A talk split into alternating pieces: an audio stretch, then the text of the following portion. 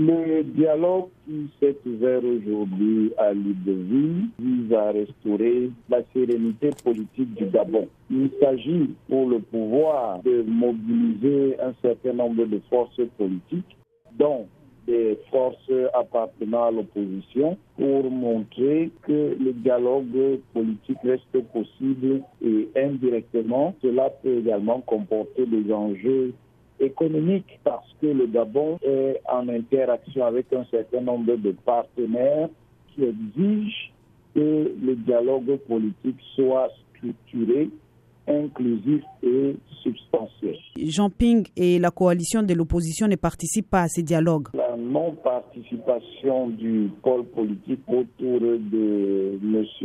Ping est un élément contraignant pour le pouvoir du président Ali Bongo Ondimba. Le pôle politique constitué autour de M. Ping a fait la preuve de sa capacité politique. Il est incontestable que ce pôle politique a une influence qu'on a pu voir euh, lors de la dernière élection présidentielle, même si l'issue de cette élection a semblé controversée. Le fait qu'il ne soit donc pas là peut réduire l'intérêt qu'il y a autour de ce dialogue parce qu'il manquerait une force politique ayant fait la preuve de son influence et de son implantation. Vu que l'opposition n'est pas présente, vous pensez que le dialogue va aboutir à ses objectifs? L'absence de ce pôle politique a également des effets contraignants pour euh, M.